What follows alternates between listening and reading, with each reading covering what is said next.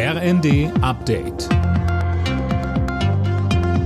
Stündlich neu. Auf den Punkt informiert. Ich bin Silas Quiring. Guten Tag.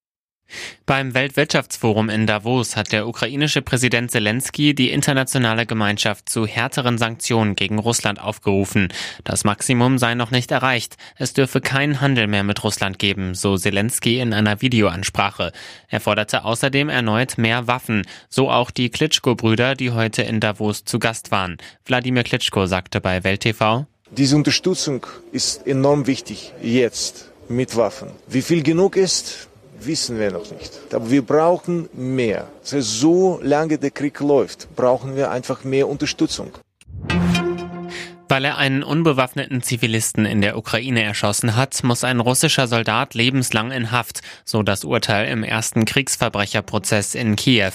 Der 21-Jährige hatte die Tat gestanden.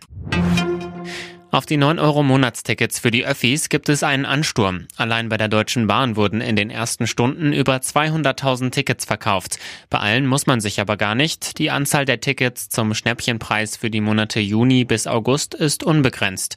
Grünen-Chefin Ricarda Lang sagte zum 9-Euro-Ticket bei NTV, Gleichzeitig ist das 9-Euro-Ticket nicht nur gut für den Geldbeutel, sondern auch gut fürs Klima, denn es schafft Anreize für Menschen, den ÖPNV auszuprobieren, mal auf Bus und Bahn auszusteigen und so natürlich auch eine Stärkung des öffentlichen Nahverkehrs.